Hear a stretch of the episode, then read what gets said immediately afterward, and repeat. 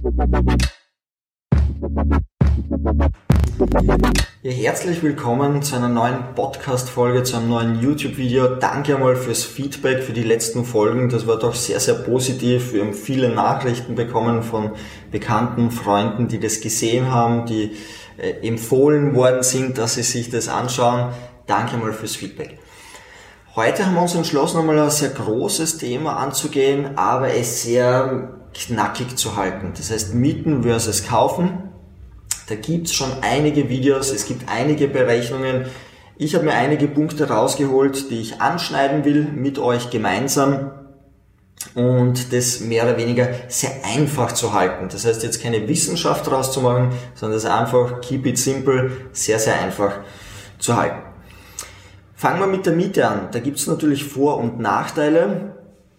Der eine Vorteil ist natürlich, warum viele zur Miete sind, man ist flexibel wenn man umziehen will, man kündigt seinen Mietvertrag, man sucht sich was Neues und verlässt dann die Wohnung.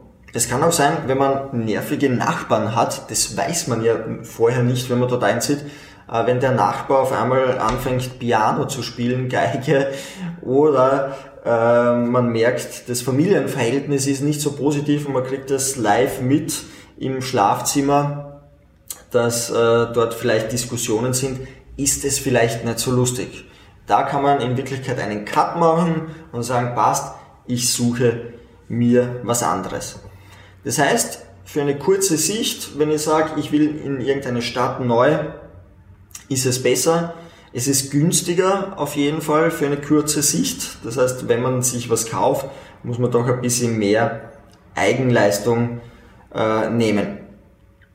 Natürlich auch aufs Lebensumfeld, damit meine ich, oder die Lebensplanung ist, wenn man zur Miete ist, natürlich auch etwas leichter. Man kann eine kleine Wohnung einziehen als Single, als Student und dann, wenn die Freundin kommt, kann man sagen, passt, ziehen wir zusammen. Wenn ein Kind kommt, passt, ziehen wir in die nächste Wohnung. Das heißt, man ist natürlich da um einiges flexibler. Man braucht nicht wirklich Eigenkapital. Natürlich die Kaution sollte man haben, beziehungsweise ein Makler kostet auch aber wirklich keine größeren Summen an Eigenkapital. Das heißt, um das äh, Bilanz daraus zu ziehen, man kann die äh, äh, Reißleine ziehen, man kann sagen, okay, die Wohnung war gut, jetzt geht man zu einer neuen Wohnung. Ein weiterer Vorteil ist natürlich bei der Miete, die Ersparnisse sind nicht gebunden, wie gesagt. Ähm, da gibt's auch diese ganzen Vorrechnungen im Internet, wenn ich, wenn ich selber mir was kaufe, dass ich das Eigenkapital investieren muss und Leute, die zur Miete wohnen und dieses gleiche Geld natürlich veranlagen. Das heißt, die Ersparnisse sind nicht gebunden, man kann damit was machen. Ähm, Instandhaltungskosten äh, beziehungsweise Sanierungskosten muss ich nicht selber tragen, ist auch ein Vorteil. Das heißt, wenn etwas Größeres äh, defekt wird, dann zahlt das der Vermieter. Und jetzt bei jedem Punkt will ich ein bisschen aus, aus der le eigenen Lebenserfahrung erzählen. Wie war das bei mir? Stimmt es? Passt es? Und so weiter. Also wenn ich da jetzt hinkomme, zum Beispiel bei den Instandhaltungskosten, ja, grundsätzlich zahlt es der Vermieter, aber vielleicht habt ihr selber mal was gehabt. Bei mir war mal der Boiler hin, ich war damals zur Miete und da habe ich selber zahlen müssen und ich glaube, das hat zwei, drei Monate gedauert, bis ich meiner Vermieterin erklärt habe, dass das nicht meine Schuld ist, dass ich die letzten zwei Jahre die Therme gewartet hat und erst dann hat sie gesagt, sie zahlt mir das zurück. Das heißt immer das Pro und Contra. Ich mag dieses Schwarz-Weiß nicht immer ähm, oder eigentlich nicht. Und deshalb muss man sich das anschauen. Das heißt, eigentlich ist es ein Pro, ist es super für die Mietwohnung, aber in der Praxis, wenn man, es kommt auf den Vermieter drauf an, kann es natürlich sehr, nicht immer sehr positiv sein. Die Ersparnisse sind nicht gebunden. Das ist auch so ein Thema, wo es heißt, ja, wenn der das kauft, muss er ja was zahlen, derweil kann der veranlagen, würde besser ausschauen. Statistisch gesehen ist der, der eine Wohnung kauft, sparsamer. Das heißt, er investiert mehr als der, der zur Miete wohnt. Das heißt, wenn es gibt so welche Leute, die sagen, ich will nicht gebunden sein, ich veranlage es lieber, das ist aber eher gering, die Zahl. Das heißt, die Zahl, die, die einfach zur Miete wohnt, spart das Geld nicht, sondern die gibt es halt für andere Sachen logischerweise wieder aus. Gut, das heißt, es waren jetzt einige Vorteile, ähm, die man hat und die natürlich auf den ersten Blick auch sehr toll sind. Das heißt, man kann nicht immer sagen, Miete oder kaufen. Es gibt natürlich auch ein paar Nachteile. Ähm, was natürlich ganz klar ist, ist der steigende Mietpreis. Das heißt, wenn man einen Brief bekommt von seinem Vermieter, dann geht man mal davon aus, dass die Mietpreise ähm, gestiegen sind. Es ist natürlich kein ähm, Vermögensaufbau, kein Eigentum, mir gehört's nicht. Das heißt, auch wenn ich jetzt was renovieren will, was machen will, größere Sachen investieren will, dann ist es für eine Zeit. Das heißt, es kann sein, dass es nach ein Jahr, zwei Jahren, drei Jahren, dass ich ausziehe und das, was man drinnen hat, meistens drin lassen muss, wenn man das jetzt größer verändern will. Ich rede jetzt von einer Klimaanlage oder was auch immer, oder wenn man jetzt eine neue Küche reinbaut und dann eine andere Wohnung einzieht, wird die Küche wahrscheinlich nicht hundertprozentig passen, man wird sie drinnen lassen. Das heißt, äh, ja, Verträge können befristet sein, das heißt, wo es schon klar ist von Beginn an, dass ich nach drei Jahren weg muss und mir was Neues suchen muss, ähm, kann ein Nachteil sein. Es kann auch ein größerer Wohnortwechsel das Thema sein, wo einfach viel mehr Aufwand ist, wo ich das brauche. Ähm, was habe ich mir dann noch notiert? Ich schaue kurz einmal. Natürlich, das Geld für Mietzahlungen ist weg. Das heißt, wenn ich jeden Monat zahle, das habe ich einmal nach zwei Jahren gemacht, wo ich in Wien, äh, äh, nach Wien gezogen bin, habe ich mal geschaut, was habe ich an Miete ausgegeben. Irgendwie war das keine gute Idee. das war eine ziemlich hohe Summe. Das war weg. Das heißt, das ist natürlich nicht verwendet worden. Es ist keine Wertanlage, keine Pensionsvorsorge und so weiter. Ja, kommen wir zum anderen Thema, ähm, wenn ich etwas kaufe. Grundsätzlich, wenn ich sage, okay, ich bin bereit, eine kleine Wohnung mir zu kaufen, dann gibt es natürlich einige Vorteile, einige Nachteile. Die schauen wir uns jetzt gleich wieder an. Der erste ist einmal, man hat einen Vermögensaufbau. Das heißt, die Miete, die man Monat für Monat zahlt, ist nicht komplett weg. Natürlich zahlt man Zinsen und so weiter, logisch. Ähm, aber es wird ein großer Teil heutzutage ähm, bei der Tilgung verwendet, weil die Zinsen natürlich sehr, sehr niedrig sind, ähm, kann ich das für später nehmen. Das heißt, die erste Grundidee, so was bei mir auch bei der ersten Immobilie ist, dass ich gesagt habe, okay, ich kaufe mir etwas und in der Pension muss ich nur mehr die Betriebskosten zahlen. Das heißt, wenn man sich das anschaut, man kriegt 100% jetzt in der Pension vielleicht noch 60% von dem, wie es jetzt ausschaut. Das heißt, da geht es darum, wo kann ich Geld sparen später in der Pension und das, wofür die meisten Leute das meiste Geld ausgeben, ist fürs Wohnen. Das heißt, wenn dieser große Brocken einmal wegfällt, ist es natürlich von Vorteil. Beim Eigentum, das war im Gewinn, ich kann es auch gerne mal verlinken, vor zwei, drei Jahren äh, ist es drin gestanden, wenn man sich was kauft, die ersten sieben Jahre circa, wird man nicht besser fahren. Das heißt, da wird man eher draufzahlen, danach gleicht sich langsam aus, beziehungsweise wird das Eigentum besser. Das heißt, das, was mal klar sein muss, sowas bei mir auch, äh, wenn man eine 45 Quadratmeter Wohnung hat, wenn man ungefähr das gleiche, das heißt, wenn man es kauft, Kredit und so weiter, muss man vielleicht ein bisschen zurückstecken, dass man sagt, okay, 40 Quadratmeter oder wenn man früher in 50 Quadratmeter war, dass man sagt, okay, 40 Quadratmeter, damit es sehr ähnlich ist, sonst zahlt man halt, wie gesagt, etwas drauf. Gut, das ist einmal der Vermögensaufbau. Auf lange Sicht ist es natürlich günstiger. Das heißt, wenn man das sich wirklich jetzt 15, 20, 25 Jahresperioden anschaut, ist es natürlich günstiger. Ähm, das sind die Vorteile. Es ist natürlich eine Vorsorge. Man hat auch die eigenen vier Wände. das ist, glaube ich, auch ganz was Wichtiges. Das wird oft nicht berücksichtigt in, in gewissen Beispielen, aber es ist auch bewiesen, dass Leute, die ein Eigentum haben, viel stolzer, viel mehr Lebensqualität haben. Sie kennen das vielleicht, dass der Freund äh, oder eine Freundin, die Sie kennen, immer sagt, ja komm zu mir, äh, äh ich zeige dir meine neue Wohnung und so weiter. Man ist stolz darauf. Und wenn man was verändert in den eigenen vier Wänden, dann ähm, macht man das ja gerne. Das heißt, wenn man neue Küche oder was auch immer, dann verändert man das ja gerne, weil man weiß, das ist wahrscheinlich für eine längere Sicht. Ich kann mich nur erinnern, meine Mietwohnung damals, wo ich nach Wien gezogen bin, da habe ich einfach nur eine Lampe gehabt im Schlafzimmer, also eine Lampe, so eine Birne. Und ich habe immer gesagt, ah, das mache ich später, das mache ich später. Ich bin dann ausgezogen und das war noch immer diese Birne drinnen. Das heißt, weil ich, weil man einfach vielleicht nicht so viel Wert darauf legt, als wenn es die eigene Wohnung ist, wo man sagt, okay, da könnte ich was machen, das wäre nett und so weiter. Kann aber auch zum Nachteil sein, wenn man zu viel Geld in die eigene Wohnung investiert, ist es vielleicht auch nicht sinnvoll. Ähm, natürlich ein Vorteil ist eigentlich fast logisch, die Wohnung gehört einem, man kann nicht gekündigt werden.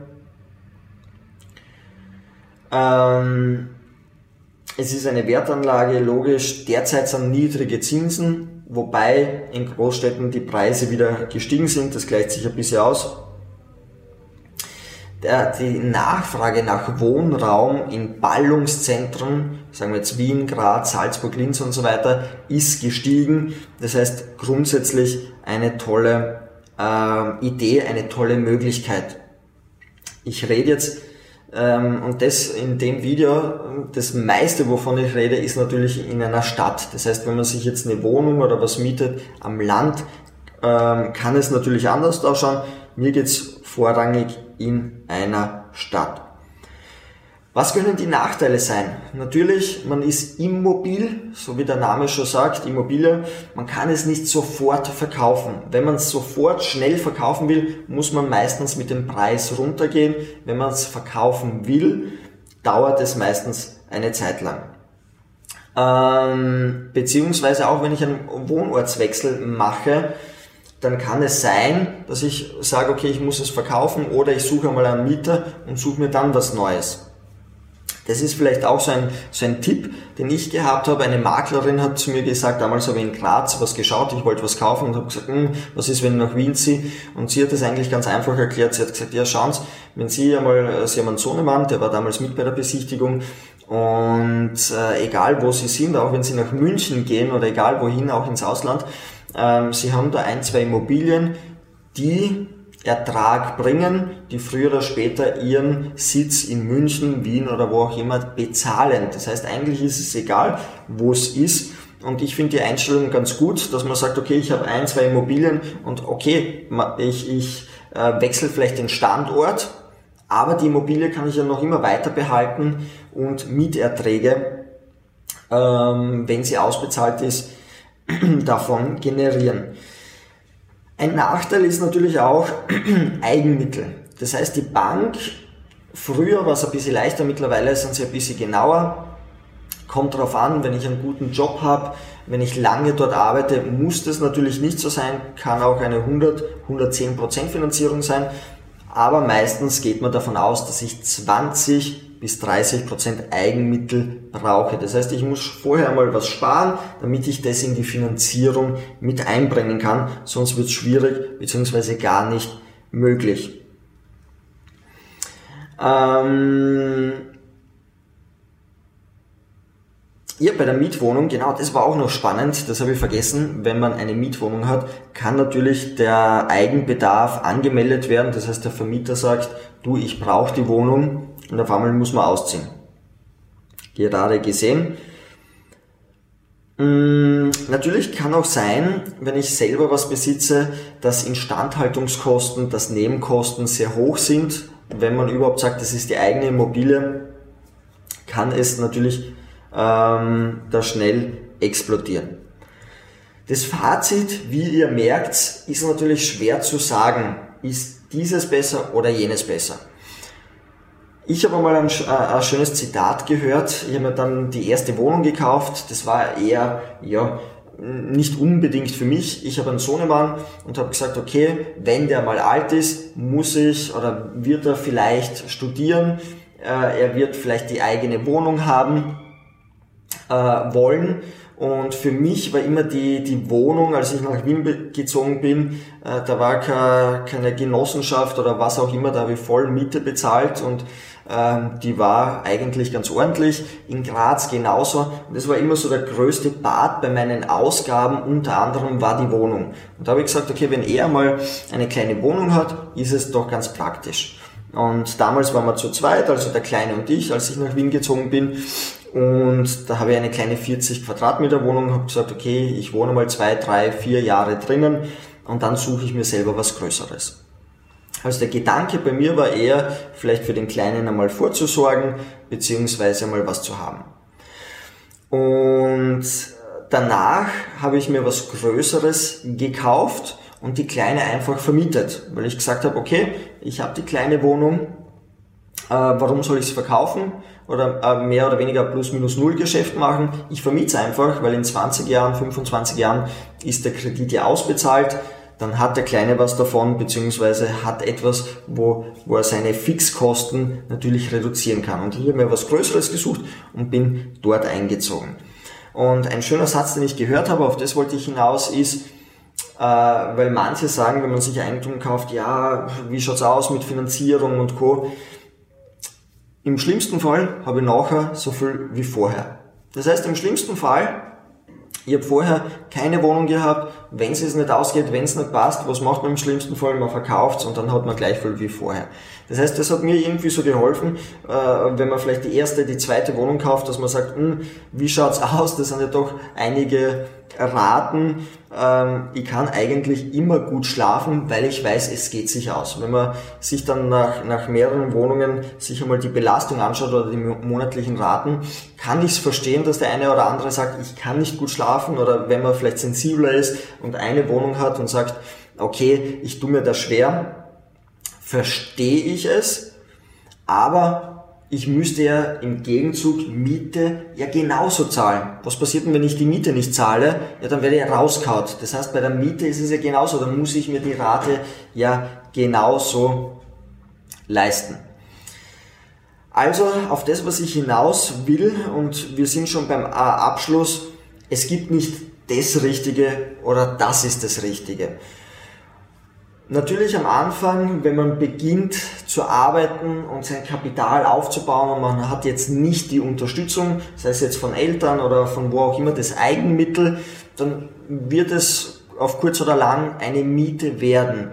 Vielleicht mit der Zeit ist vielleicht der Gedanke, dass man sagt, okay, es würde vielleicht Sinn machen, in eine Eigentumswohnung zu gehen, weil einfach in der Pension ein großes Stück abfällt.